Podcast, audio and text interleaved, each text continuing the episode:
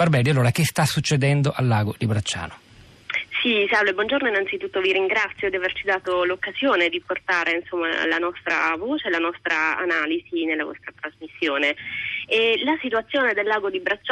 di, Bracciano sta diventando preoccupante proprio perché siamo uh, ad un minimo storico di abbassamento del lago. Attualmente, metà marzo, è stato registrato attraverso delle aste idrometriche che sono posizionate opportunamente un livello che è a meno 1,30 metri sotto lo zero um, idrometrico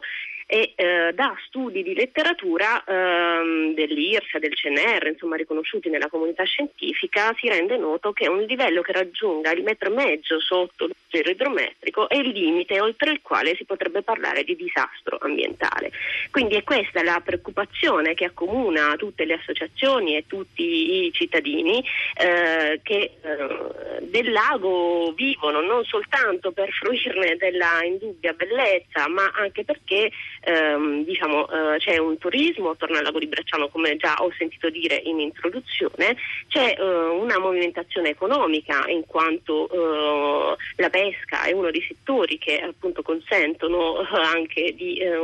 avere dei vantaggi economici, ci sono dei siti archeologici che eh, se sono sommersi possono restare appunto protetti e quindi ehm, sono fruibili di ehm, salvaguardia, altrimenti con un abbassamento repentino del lago sono eh, diciamo, esposti sia a fattori naturali che a fattori antropici che le disturbano e eh, eh, la maggiore preoccupazione la desta proprio il danno ambientale che potrebbe essere subito dalle specie, sia specie ittiche che di avifauna, che eh, specie algali e di pianta, quindi di flora, che eh, abbiamo una peculiarità nel nostro lago che circa un terzo della biodiversità di tutta Europa è contenuta nel lago di Bracciano, eh, con una presenza di numerose specie, circa circa 17 entro i 26 metri dalla mm, dalla superficie stessa. Questo cosa significa? Che eh, abbiamo una specie che è proprio tipica del nostro lago, è presente soltanto nel nostro lago, è stata scoperta soltanto nel 2013, che vive però ad un metro e mezzo dalla superficie, quindi potrebbe addirittura estinguersi. Ma eh, diciamo altre specie tipiche delle zone umide attualmente attraverso delle indagini fotografiche, dei video che abbiamo anche pubblicato sul nostro sito, che voglio ricordarlo, è Anguillara Progetto Guardi, la interrompo per ricordare che sì. tutti i dati il lavoro prezioso che avete fatto di raccolta dei dati relativi a questo bacino su cui insistono circa 70.000 persone, eh, le analisi delle correlazioni per esempio tra precipitazioni, temperature livello del lago, gli impatti sulla flora e la fauna, eh, insomma tutto quello che fa capo a, a anguillaraprogettocomune.net e, e, alla, e, al progetto hashtag Open Lake lo, lo, si può ritrovare integralmente anche sulla città di radio3.blog.rai.it. Grazie davvero perché avete fatto un lavoro eh, che a noi risulta particolarmente prezioso prezioso, cioè mettere i numeri soprattutto per spiegare la gravità di un problema, i numeri, i dati, l'impatto reale sulla vita delle persone. E in breve, innanzitutto sappia che ci sta ascoltando anche, la saluto subito, Rossella Muroni, Presidente di Lega Ambiente, buongiorno e benvenuta. Buongiorno a tutti. V- verremo tra poco anche da lei, però volevo chiedere ancora alla cittadina Grazia Barberio, che parla a nome di un'associazione di persone che si sono mobilitate perché sentono il loro territorio a rischio in quanto deprivato dell'acqua, del lago. E quali sono le, le cause principali e le risposte istituzionali che voi chiedete, cioè le soluzioni possibili, sostenibili?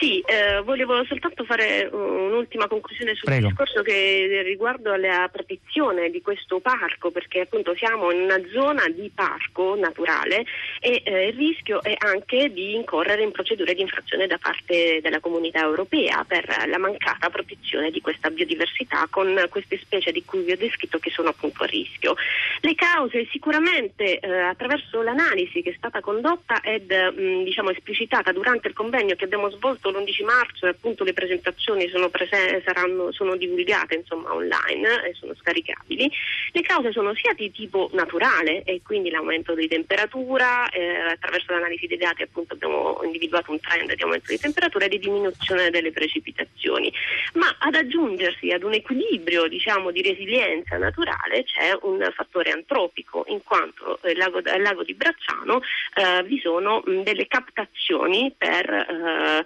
usi idropotabili e ehm, diciamo, eh, quello che noi chiediamo anche attraverso la firma di una petizione che attualmente è stata sottoscritta da 3.000 eh, partecipanti, invito tutti quanti a volerla sottoscrivere ulteriormente, questa petizione appunto chiede la diminuzione eh, della captazione eh, da parte di Acea per questi fini idropotabili. E la petizione è rivolta sia al Presidente della Regione che alla Sindaca di Roma e ai sindaci di, eh, dei tre comuni che insistono sul lago di eh, Bracciano stesso. E, ehm, c'è già un movimento istituzionale da questo punto di vista in quanto sono state indette delle riunioni che vedono coinvolta anche principalmente Acea e attualmente però non è stato ancora fornito un piano di eh, programmazione di questa riduzione di captazione o interruzione perché come vi dicevo andando incontro all'estate ci sarà un'ulteriore riduzione fisiologica del livello del lago e quindi dobbiamo cercare di non andare al di sotto di quello che è il limite